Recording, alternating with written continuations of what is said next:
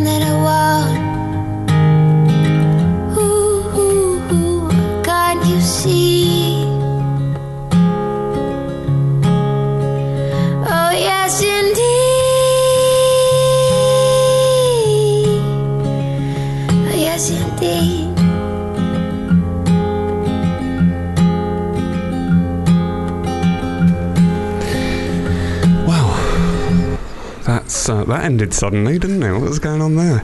Um, that's that. Uh, sorry, everyone. That was a bit depressing, wasn't it? I thought it was quite a quirky cover, but actually, it was just may, may just I, a bit miserable. Go on. May I say that I loathe quirky covers? Do you? I, with a passion. Like John Lewis will take a, an old song that was uh, maybe, perhaps it was ironic in the 80s or it was quite jaunty and they'll do a slow yeah. moody version and I just think it has to stop now. Uh, yeah. Uh, uh, so films. So the big talking point this week yeah. is the new Brent movie, which yeah. which is out tomorrow. Ah, okay. I thought it was already out last week. I but it's yeah. out on the nineteenth. Yeah. Okay.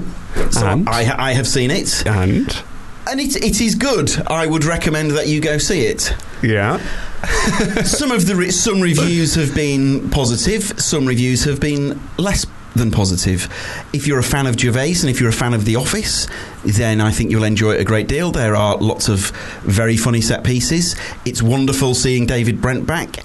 Uh, one of the stars of Fubar, Doc Brown slash Ben Smith, mm-hmm. is is wonderful in it. He's absolutely tremendous. And the film, I'm, I'm not spoiling anything. You would like to see more from both uh, Brent and from uh, Doc Brown's character. Right. However, it's tricky. Now, the elephant in the room is, uh, you know, we're all, you and I are huge comedy fans, and a lot of our friends are huge comedy fans, and big fans of The Office, and big fans of The Office, yeah. uh, and big fans of Gervais. I've got, I've got the, the, the, the DVDs and ticket stubs to, to back it up. I, I would just, I would love to, if there was a way of Gervais and Merchants getting back together. Mm-hmm. Can we make that happen? So I you know, people. I think I have actually read reviews where they've said uh, they've mentioned the fact that Gervais and Merchant don't work together anymore. Um, nobody seems to know why. It's a question I wish I'd asked it, Stephen Merchant myself when I interviewed him, uh, but it just, it, for some weird reason, it just didn't now, now obviously, cross my mind. In, in, in life, I mean, you know, who knows? in life, obviously, we all have people we used to be tight with, and such are the vagaries of life that you're no longer tight with them. So, so maybe it's out of the question. Maybe it will be like you know, after the Beatles had fallen out, there's no way that they would have got back together. So I'm not, I'm not saying that they've fallen out because I don't know, but maybe they, they just feel like they've they've moved Yeah, yeah, on. You know, there's no their thing. animosity. It's just it's just one of those things. But it is a shame for. Uh, I mean, I, by the way, I'm saying this and I've not seen the film, but judging by your review, and I feel like it's going to be a good film, but neither amazing nor nor bad so- or whatever. But so I mean, I mean, I wrote a piece maybe it could have been amazing Yes. had it been the team that actually did the original. So, so I I totally don't stand by what I've written in this week's shortlist. I've a nice two-page spread in the magazine there, uh, and it's it's a, a, a positive write-up, and I absolutely stand by that. Um, all I'm saying is is that uh, it, it- it's so tricky, isn't it? It's so tricky because. Uh, I like having a comedy career. uh, all I'm saying is, if, if you, one wonders what it may have been like had we had Gervais and Merchant together, w- you know, writing and directing that together. Fair enough. So I don't think it's a bad thing to say that maybe those two are, you know, even better together than they are apart. That's, So, so that's I, essentially so I say saying. that I say that with love in my heart, and I say that as a man who is a fan of both Gervais and Merchant uh, individually, and a fan of them together. I'm I'm merely saying, wouldn't it be wonderful if we could get those two together? And especially with the uh, with that character in particular because they did it because it's not like it's Derek that is very much Gervais's thing. It was their that's thing. right, it was, their, they- it was their thing together. You know, Yeah. The Office was very much their show. Yeah, yeah. I know that Brent was is obviously Gervais's character. Um, but wouldn't it be wonderful if perhaps the next time he's on the big screen, you know, we could uh, love can build a bridge. I always feel this, and again, like I really enjoyed the Alan Partridge film on a, you know, uh, on a face value level. I, I really, when I went to see it, I enjoyed it. But there was a part of me that was like, do you know what? Part of me would have rathered a third series of I'm Alan Partridge than a movie. Do you know what I mean? Like, I, I would disagree because I thought the movie was better than season two of I'm Alan Partridge. oh well, then I think you're off your face there. I th- the second series of I'm Alan Partridge is my least favourite Partridge. I see. I think that gets such bad. Like, I, I, no, at the time I didn't. I didn't think No, it was at the amazing. time, and then I- people- I've rewatched it and I don't I've think it's rewatched amazing. it. I think it's good. I'm out there. I'm saying it. I'm Uh, out and proud. First season of I'm Alan Second Partridge. series of I'm Alan Partridge is good. I'm not saying it's not good. It's just not great, uh, mate. No, look, it's great. I think it's actually great. Knowing me, knowing you. Now that is some sweet, Why sweet just? golden. That is gold. that's just you've just plucked something that we all agree on. But let's finish this Well, argument. I, am building up to this though. I'm, I'm, so listen, I'm pointing skywards, right up here, knowing me, knowing you. Right up here, season one of I'm Alan Partridge. Right up here, Mid Morning Matters. Getting Yeah, the Gibbons really brothers on board. Yeah, it's yeah, wonderful. Unfortunately, my point is this: the second series of I'm Alan Partridge is, is, in my opinion. I mean, I'm, Coogan's one of my, uh, he's he's one of all of our heroes. But I'm just saying, the second series of I'm Alan Iron Man and Partridge, I would not put in the same bracket as any of those others. Mm, I'm- I, I feel like I need to rewatch it again after you've said that. But uh, I mean, th- I mean, I don't know the Gibbons brothers, but what they've done to Partridge is wonderful because it's Mid Morning. Matters. I mean, that most recent series.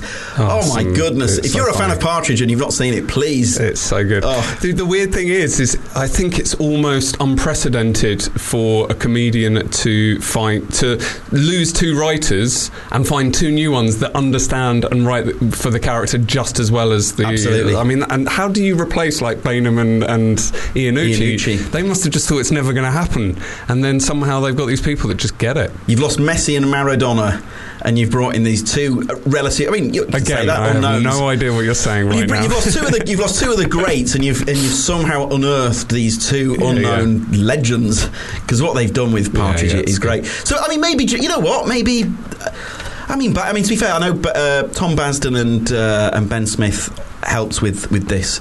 Um, I think uh, I want to go. I'm going to go and see it next time Sure. we see it because um, I've really, really looked forward. Uh, I've, I've seen the songs that I know aren't all featured in the film, and uh, I've, they really made me laugh. The Great. songs, and I, I like the song. I'm going to play one in a bit, but um, we'll get to that in a minute. What else have you got for us? it's a, by the way, it's a lo- I'm not spoiling anything. It's a lovely ending to the the Brent movie. A lovely. Lovely ending. To the movie The or to movie, the has a, character? the movie has a lovely ending. Okay. I'm not. necess- I'm not saying anything else. All That's. It's just. It's very nice. Okay, good. So then, uh, Will Ferrell and John C. Reilly are making another movie together, and they are making a comedy version of Holmes and Watson. Cool. Now, I think that's wonderful. So, Sacha Baron Cohen was attached to this, and I'm speculating that perhaps the underperformance of Grimsby may mean that he's no longer associated. Perhaps that is the reason, because now Ferrell and Reilly are going to make it. So, I'm very excited about that because obviously Will Ferrell and John C. Reilly are both wonderful. However, Someone who perhaps doesn't always get the credit they deserve is John C. Reilly. Just the past few days, I watched uh, Walk Hard, the Dewey Cox story. Now, this is a man who can make very silly comedies, but can also break your heart in a film like Magnolia. Yeah. I mean, the, there are there aren't many people, dead or alive, who are able to mix mix it up quite like John C. Reilly. Well, dead people especially can't do mix that up. I mean, with Ouija boards and strings, you, you'd be amazed what you can do. Uh, have you seen the Oscar um, Yes. song?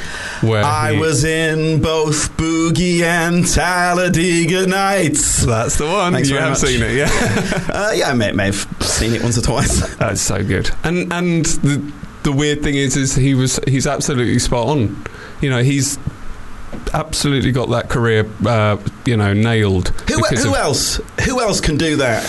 Being, being, uh, you know, something like Step Brothers, and then being, say, Boogie Nights, I mean, he didn't do quite. a- and also be completely believable. You to- when he's when he's doing crazy slapstick, you totally buy it. When he's ripping your heart apart in Magnolia, Um, you're totally on board. um, the, John C. Reilly, I love All you. He's uh, uh, yeah. There's, there's there aren't many people. Jo- uh, Robin Williams could do it, although he didn't do films quite as um, sort of indie as uh, uh, Magnolia, but he had that ability I mean, to do J- it. John but- C. Reilly recently cropped up in a European art house film, Tale of Tales. Mm-hmm. And again, you watch him on the screen, you're thinking, Reilly, you son of a gun, you've done it and he sings, and he sings, And he sings, uh, yeah. also. Uh, so the Sherlock Holmes film is it going to be like uh, Without a Clue? Do you remember that? The Michael Caine. I've never Ben- seen it. Michael Caine, Ben Kingsley as Holmes and Watson from the 80s, from Caine's very long run of, um, let's say, not amazing movies. Uh, and By it's a great. he said yes to everything, didn't Yeah, he? Yeah, yeah, And we've already had about three guilty pleasures from the Caine 80s era on this this series. But the thing is, is uh, it's a brilliant idea. It's just probably not a great film. I haven't seen it since I was a kid. But the idea is that it's uh, Caine is um, Sherlock Holmes, but he's a character.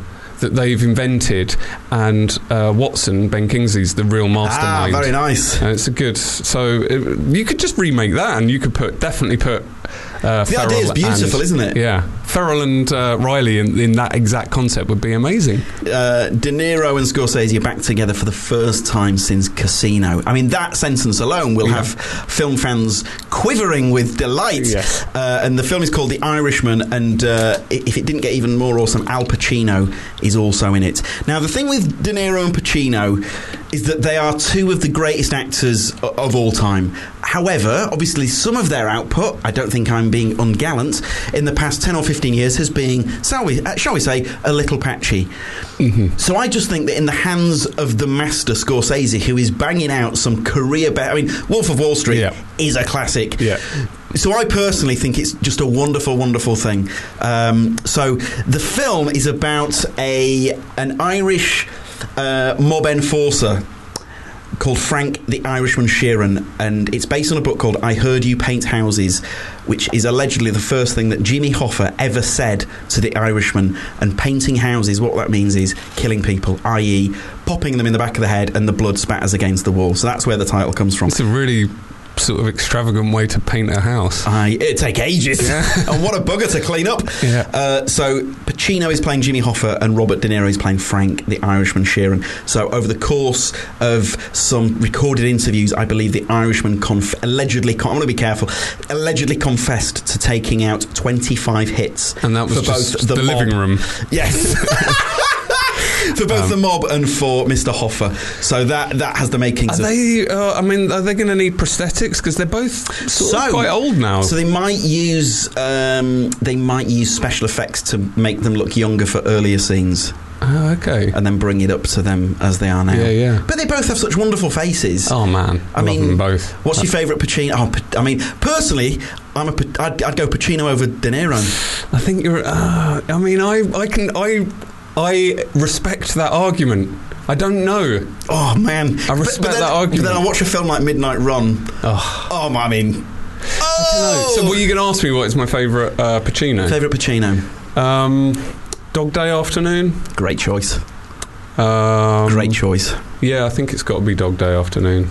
Just, I mean, what those two have given us as Yeah. film fans. I'd, I'd probably go Glengarry Glen Ross. That is very exciting because I agree with you that Scorsese, eh, you know, has just proven that he's still got that amazing sort of punk spirit to make a film as visceral and exciting and funny as well as Wolf of Wall Street.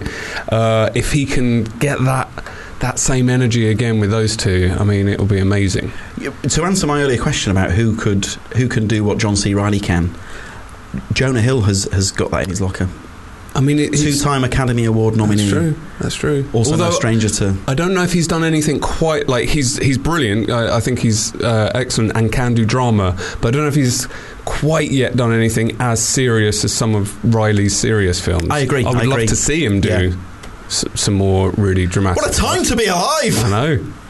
God, he's also there's that John Candy thing, and not just because of the weight thing, but John Candy had a sort of physicality and a likability that was suited for comedy. But in his later career, he was starting to do some slightly darker roles, and he never really got the chance to fully. Could have been that. a great serious actor. Yeah. And I'm thinking of the scene in Planes, Trains and Automobiles where he, he says to Martin, You don't like me. Well, I like me. My wife likes Yeah. me. I mean, that scene, if that doesn't make a glass eye weep.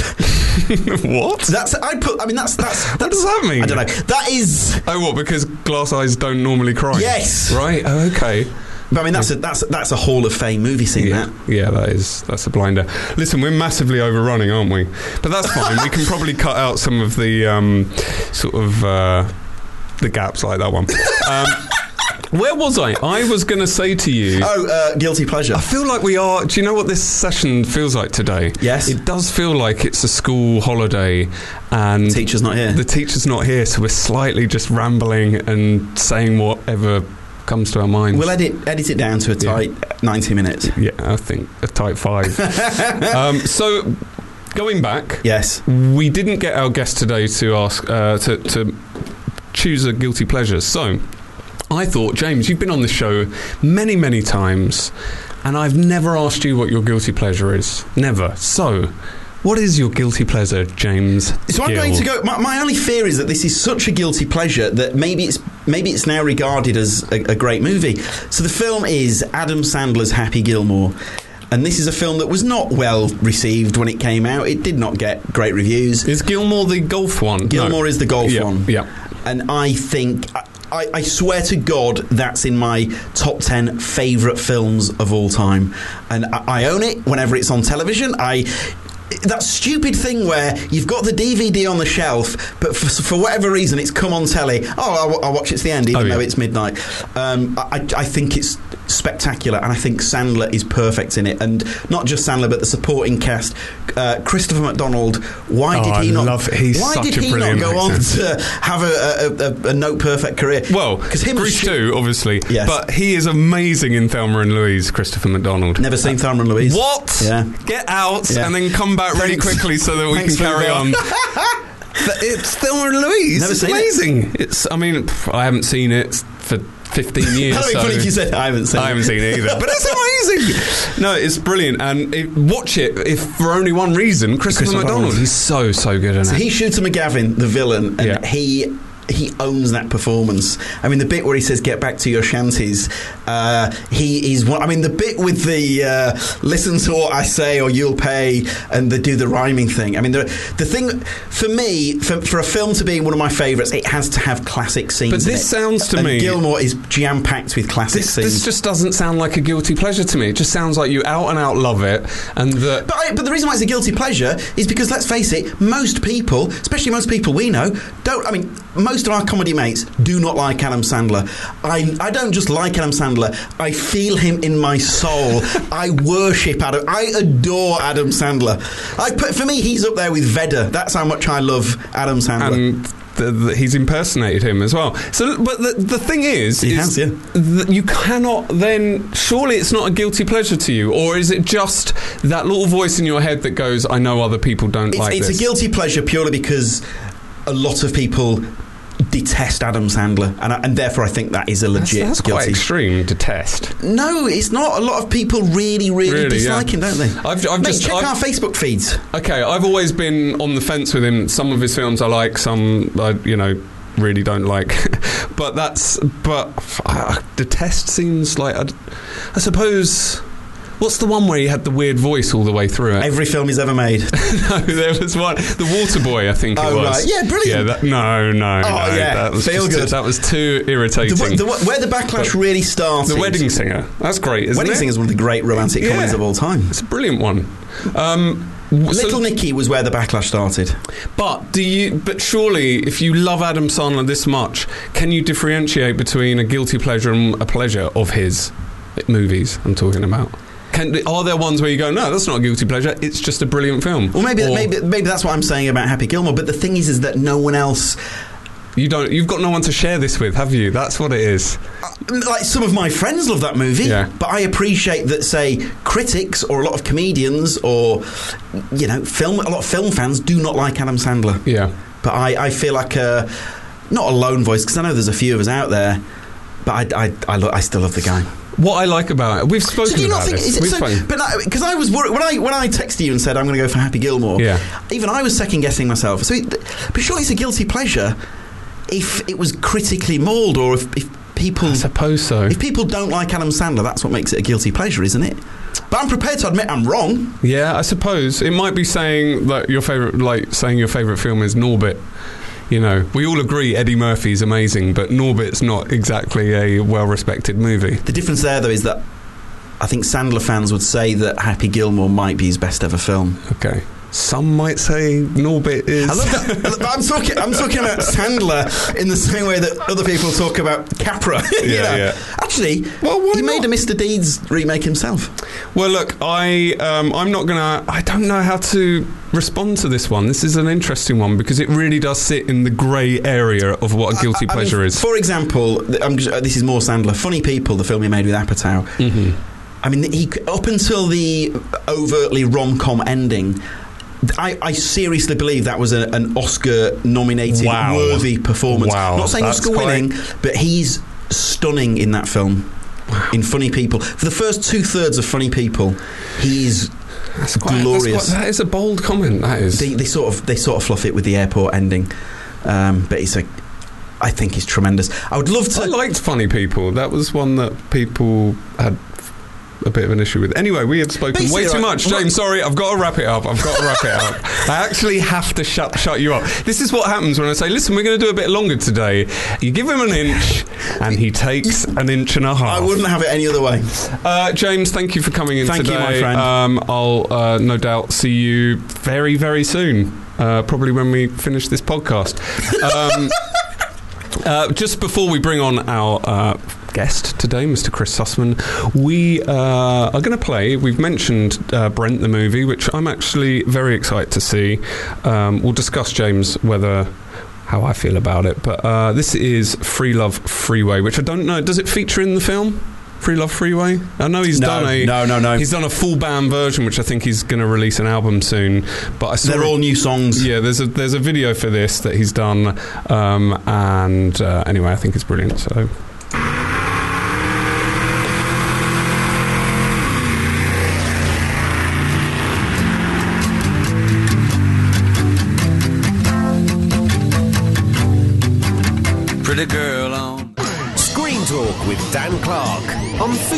Radio.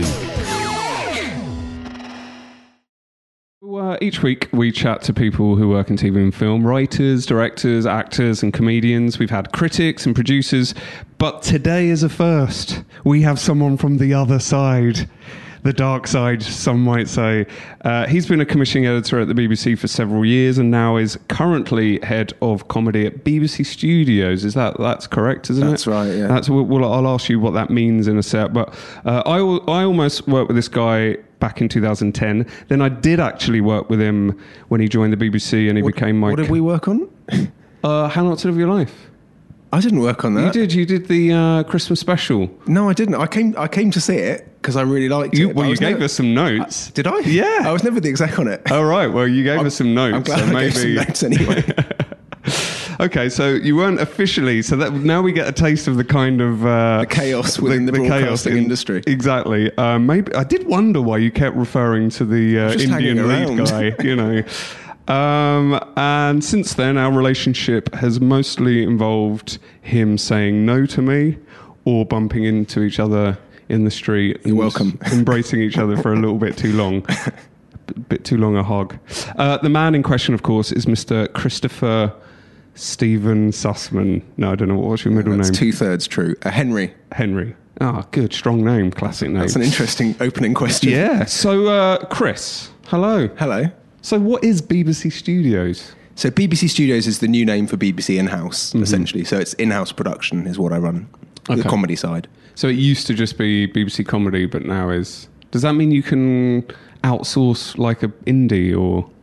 Uh, no, we don't commission. So commissioning all goes through BBC commissioning. Oh, right, We're you- just the production side of things. Ah, So we're like a big comedy producing indie, basically. So you're not commissioning stuff anymore. No, sorry, it's just actually now make- ruined your entire okay, right. I'll see you later. I was only here because at the end, this is a big rue because at I'm the end really I was going to pass you a script and Oh, uh, I've ruined the um, end gag. But I, I I was in commissioning for five years though, so hopefully I can shine a little bit of light on, On- on my that script. and what goes on there. Yeah. yeah. The reason I thought of inviting you on the show, and probably now I realise the reason you're willing to come on is because maybe you're not going to.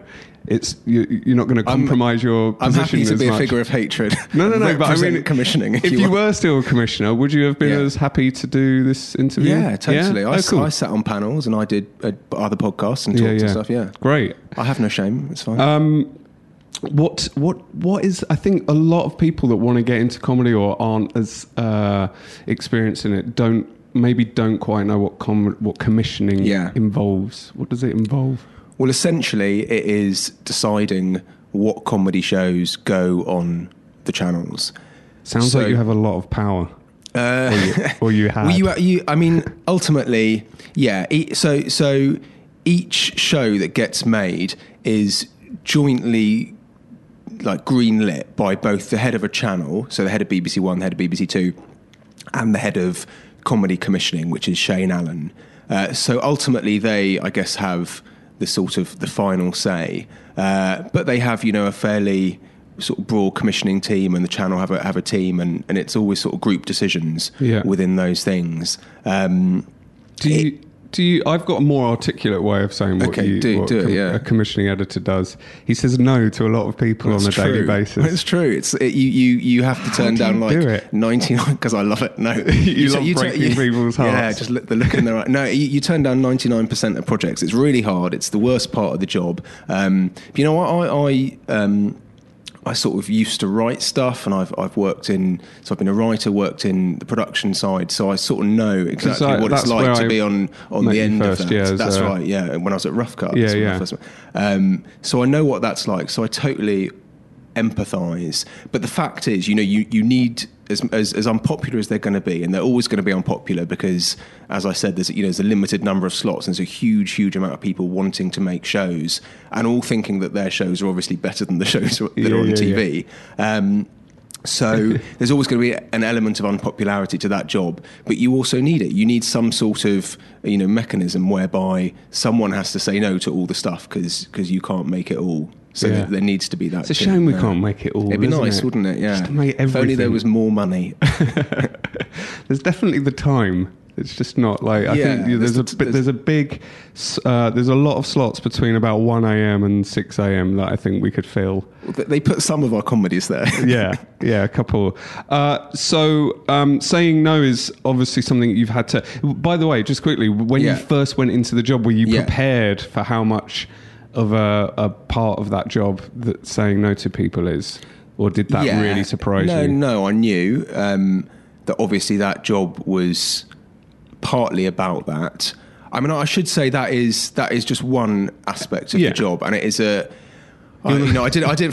It'd be weird if that's the Just only. We need someone just to say, no. to people. What, uh, what job description? Yeah. and I, you know, as I, I did it for five years, and I properly loved it. And I think I'll look back at it as one one of the you know best things I've ever done um, because it's it's a really brilliant, fun, creative, rewarding thing to do. You work with really closely with scripts. You work with directors, you work with producers, you get to meet and work with the, you know the best comic talent in the country.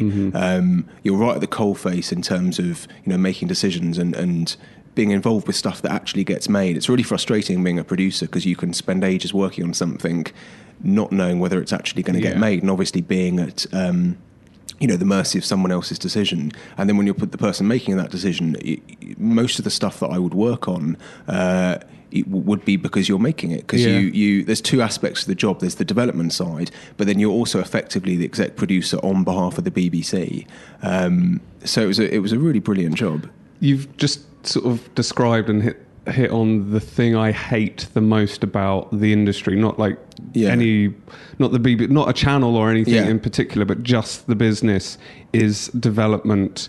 And because now it's becoming more and more common to spec scripts or do a lot of work or even shoot a taster tape before Yeah. you get a commission yeah th- you just you just can't write in the same frame of mind when you're writing to get something made as opposed to when you've already had the commission and now you're writing because you know it will get made Yeah. there's a completely different mindset because you just tend to try and second guess people more when you're writing to get it commissioned yeah um, so I get why you're saying that's quite a nice thing to know that there is a certain amount of guarantee of of Well, exactly. When you when you you know when you've when you when you've got something commissioned, that's the be- the, the best moment is when you get to to say yes to someone. Yeah. Um, and you've got something commissioned, you know it's going to get made, and then you go through the process of you work up the rest of the scripts and giving notes, knowing that it's going to get made, and you cast it and you attach the director, and you know you, then you, you have the edits, etc. Yeah, that's definitely the joy of the of the job. I imagine also that it's quite fun that, uh, if you've got slight ADD like I do, that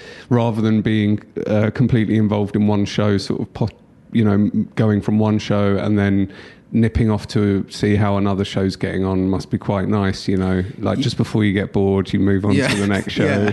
Well, it's it's it's, and I think that's that was the joy of doing that job at the BBC. You've got you know four channels that you make stuff for, uh, incredibly broad range of stuff. You know across the BBC comedy, where you've got Mrs Brown's Boys at one end of the spectrum and something like Inside Number Nine at the other end of the spectrum, and everything in between. So yeah, uh, uh, apart from you know avoiding boredom, you just get to I guess stretch your your brain and and the challenge of of working on lots of different types of shows with lots of different types of tone and lots of different talent.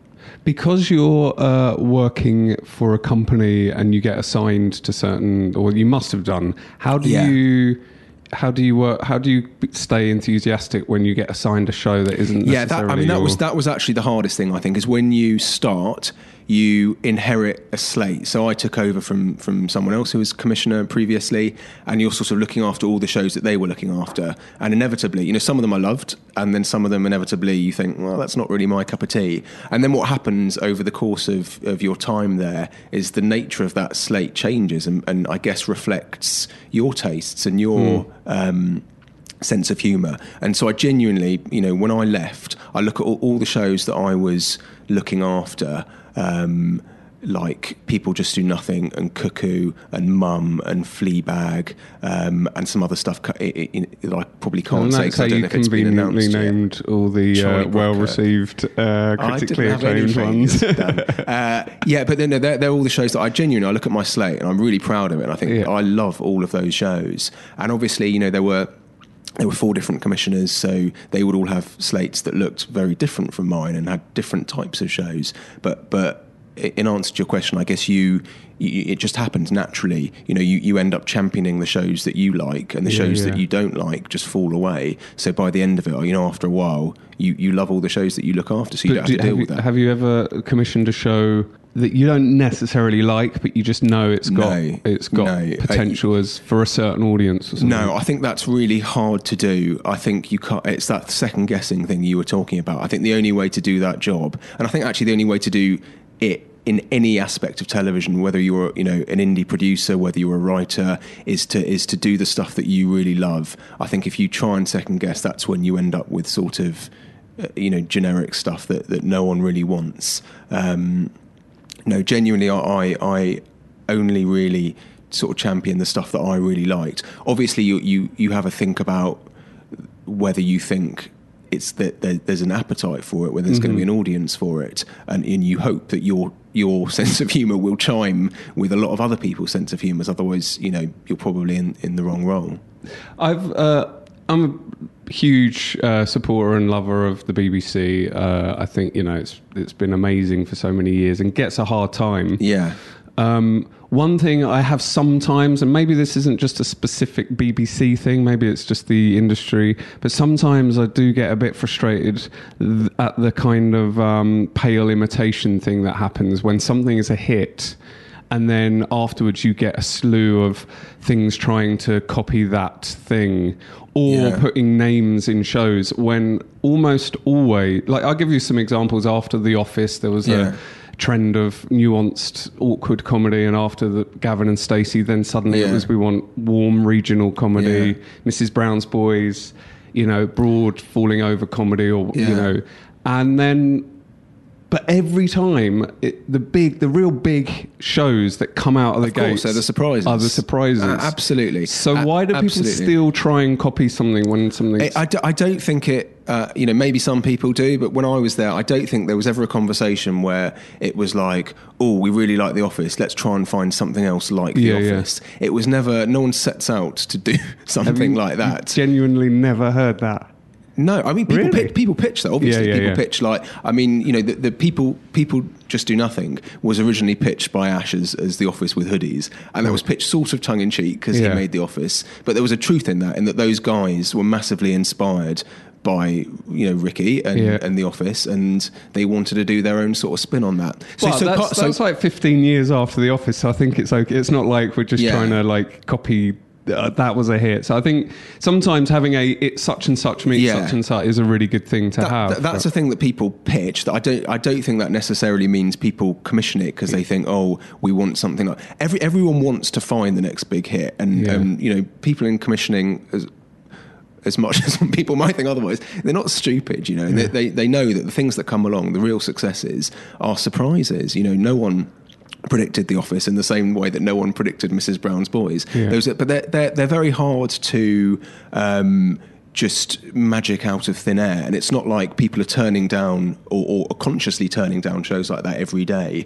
The truth is, those things, those really special things, are quite rare, and they come Yeah. along, you know, only every few years. what, Um, what does it take to? Um, I mean, obviously, you can't manufacture a surprise hit. No. Otherwise, well, you know, it's, it Yeah. speaks for itself. But what does it take to allow that to happen maybe more often or. Is there's a certain amount of trust? I mean, Yeah. money is always going to be an issue, isn't it? Because the more money you've got, the more you can risk lose, trying things. But Yeah. is there a way of just sort of encouraging? I don't know, like by Well, it's hard- always it's being hard, told it's- to it's put hard a name it's in like you- something feels like you're then not taking a risk. I, or I, I, I agree with that. I think the channels are sometimes too guilty of saying, let's put a big name in things. And I always argue, look at the last 15 years, what are the big, big comedy hits? And the ones I would name would be. The Office, Mrs. Brown's Boys, The In-Betweeners, Gavin and Stacey, Miranda, um, Outnumbered.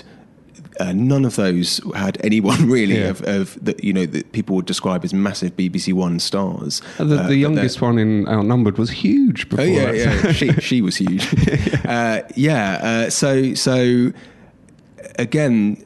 Yeah, so so may, maybe the channels are a bit guilty of doing that sometimes. But again, you know, The Office happened, and Mrs. Brown's Boys happened, and the in between. Stuff. So people do take a risk Yeah. on stuff. I think it. I think it's about no one can second second guess what is going to be a hit and what's not. No one knew that Gavin and Stacey were going to be a runaway hit. No one knew that Mrs. Brown's Boys were going to be a runaway hit. If they did, you know, you just commission those sorts of shows all the Well, time. yeah. So it's it's just a bunch of people ultimately acting on their instincts, I guess, and acting on experience and trying to make decisions about what they think people are going to like. It's sort of no more complicated than that, really. That's the job of people who work in comedy, Yeah, producers and commissioners and, and everyone involved, is to try and use their expertise and their experience to try and create something. And so, you know, for instance, Stephen McCrum, who spotted Brendan O'Carroll, and and you know he, he was huge on on the circuit. But Stephen's the one that said, you know what, this is something that could really translate to TV.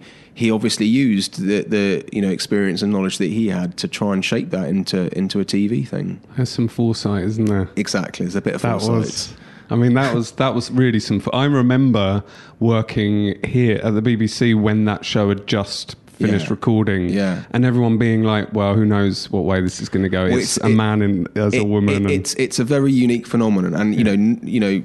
eh, The, the TV industry in general is incredibly dismissive of it and incredibly snooty of it, and yet it goes out and smashes the ratings. And at Christmas, it gets more than Downton Abbey and more than Doctor Who and more than Sherlock. All these shows that are acclaimed as, as being you know massive hits and I would- massively loved. I would argue it sort of represents weirdly this. I know this sounds odd, but it's almost like the comedy version of Brexit, in that people. Uh, People are a bit. There's a there's a minority who are a bit snooty and live in certain parts of the country that are a bit like Yeah. sneering at stuff, and then something like that happens, and you go, "Oh, hang on, Yeah. there's a hundred, you know, there's millions and millions of people out yeah, there. There's certainly a disconnect between people in the in, in London in, in the TV industry Yeah. and what they might view of Mrs. Brown's Boys, and and the millions and millions of people that watch it and laugh out loud, Yeah, you know, cry with laughter if you look at some of the stuff on Twitter. It feels to me that one of the things that happens in this country, maybe more than America, is that there's a pendulum swing. So that when one type of comedy is more popular, we make a bit more of that type. Not not across the board, but sort of more often than not. And then when uh, I, I, don't. I don't think that's true. And I think if you look at the uh, all the shows on all the channels at the moment, you will find more variety of comedy than there's ever been. I don't think it's true that everyone's now making this type of show, or everyone's making that type of show. I, I, I do think it's true that there are not enough mainstream big family comedies at the moment. I do think that's a problem. And the one thing that you know you asked me about you know, being surprised when I started in commissioning, the one thing that really surprised me was the lack of pitches that we got for BBC One. And when I started, I, my, my sort of internal mission statement was, I really want to do a, like a modern family. I want to find something that is, and I don't mean by that, uh, you know, a family. I mean something that is both uh, modern and family, and family, but but but big and accessible and Yeah, loved, yeah. and spent a long time trying to work up, um, you know, different scripts, and never never really found the thing that worked. Everyone was pitching at BBC Two. Like ninety percent of pitches come in for BBC Two. But were they actually saying this is a we want this on BBC Two? Yeah. Because I've tried writing for BBC One, as you know. Yeah. And I found that what, what in maybe naively and stupidly, I thought, yeah, see, what all you need to do is sort of get one under the radar, and you know, I think of like even Only Fools and Horses, which is obviously a behemoth Yeah. show, and everyone thinks of as a mainstream show, but there were some pretty edgy storylines in Yeah. that. There were the character. I mean, Del Boy did some really horrible things. That we all know he loved him at the end of the day and would die for him. But he also did some pretty. I mean, he was a guy that basically ripped people off for a living. Yeah. you know, that's like if you pitch that now, people for B, for BBC One or for a mainstream, would you be? I, I get a lot of people. I don't agree. Don't Again, you? people say that, but and people say, "Oh, you'd never do like Alf Garnett today." But you, if you've watched Catherine Tate's Nan, you know, on BBC One, Yeah, but there's such a layer there because she, it's like it's Catherine's playing a woman so Yeah. much older than her that we're sort of already we know it's not really an old woman, and Yeah. I don't know if we're like by like if an unknown got cast in a in a, uh, a show where he's playing someone. I mean, I, that was again. I, I mean, I- it's, it's certainly my thinking in commissioning that never, and I never thought, um, oh God, that character's too nasty for BBC One. Yeah. And, and it's it's about whether it's funny enough. I think I think only only Fools and Horses is a really good example because that's always cited as being the thing that you know the first series wasn't really great and it was nearly cancelled and it was just sort of saved at the last Yeah. minute and has now gone on to become this huge, you know, probably the nation's number one sitcom. Uh, and I think a real problem of, of the industry today is just the, the, you know the nature of where we are, and this is this is viewers as well as the, the industry itself. People don't give stuff a second chance. There's so many channels. There's so much choice about what Do to you- watch. Are you talking about the viewers or the commissioners? Everyone, everyone, everyone. Right. I mean, you know, you know, I, I'm a, a viewer as well as someone yeah. that works in TV as a you.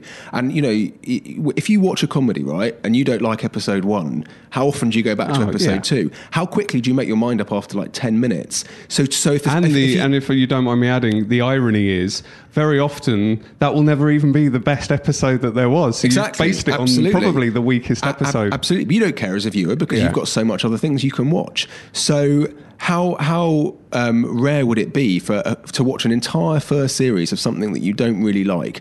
And then go back and give it a second chance. Yeah. Now, back when Only Fools and Horses came out, and there were four channels, you know, you were sort of forced to come back and watch it again because there was nothing else to Yeah. watch. Whereas That's why these- my mum was like, "You better watch this." exactly. Uh, I think the weirdly though, there's a trend in drama, especially the sort of American cable drama, of getting through the difficult first few episodes. You know, like with The Wire, it was famous. Everyone went, "Well, it's slow, and I don't know who everyone is, and it's a bit."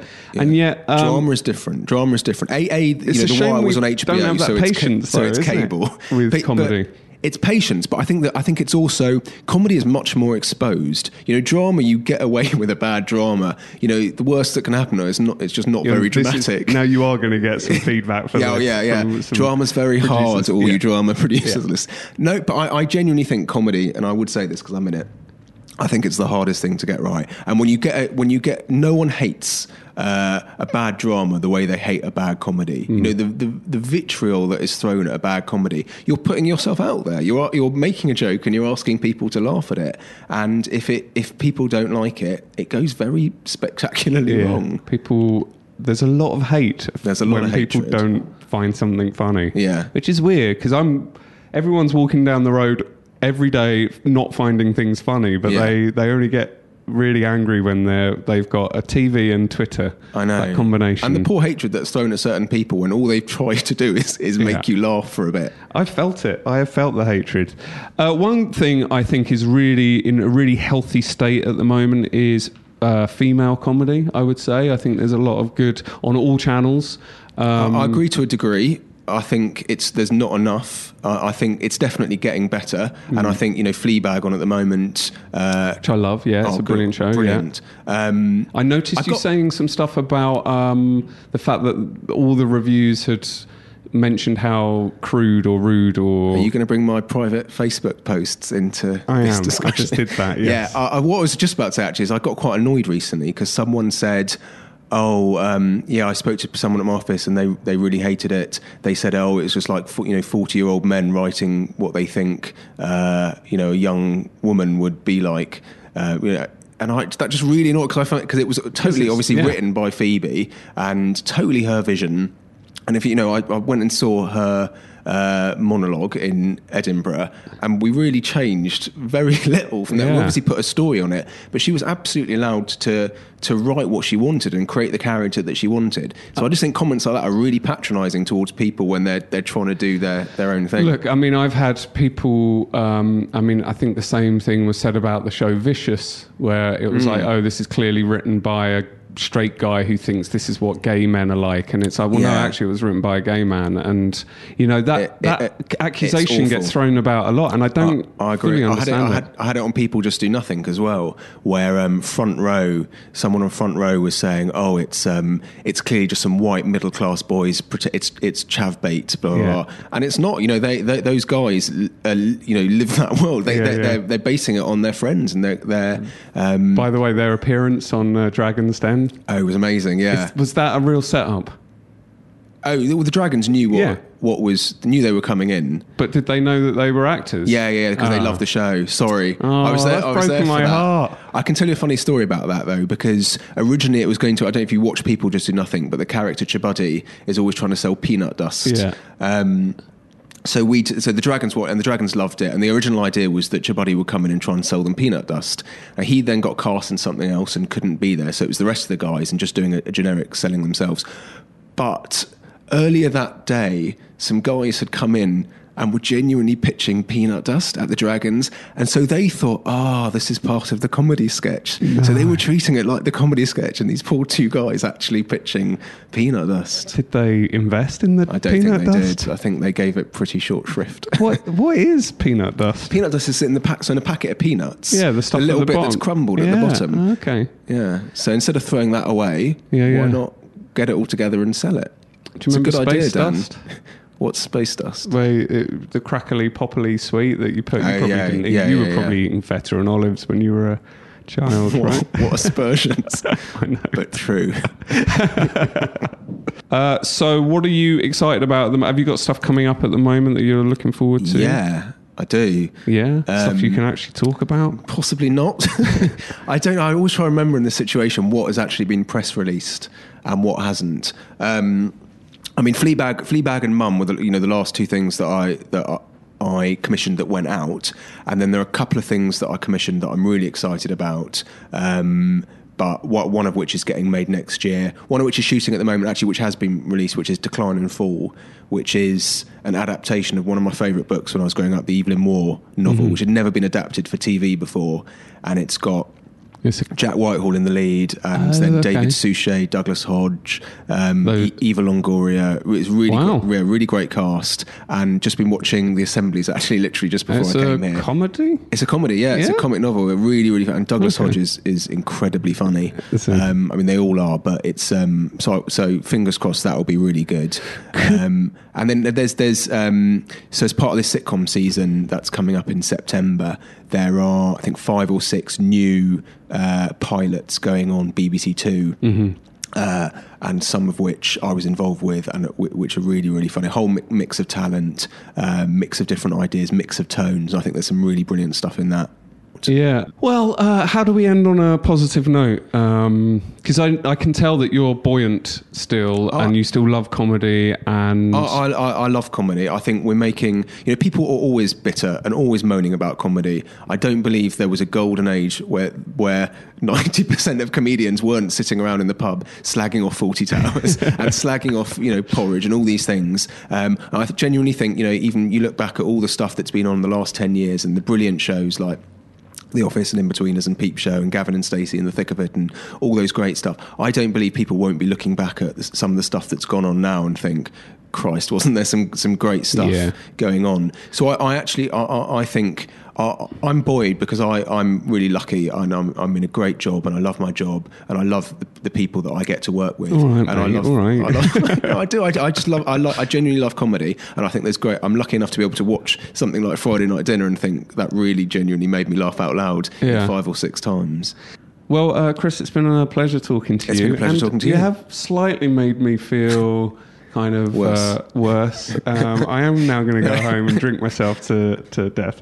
No, you've made me feel kind of weirdly quite positive about Good. things. Uh, thanks, Chris. Um, thanks for coming in. It's a pleasure.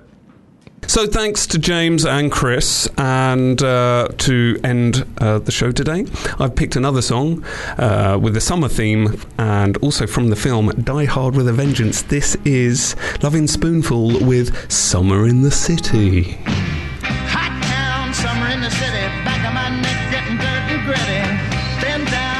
This is a Fubar Radio podcast. Go to fubarradio.com for more details.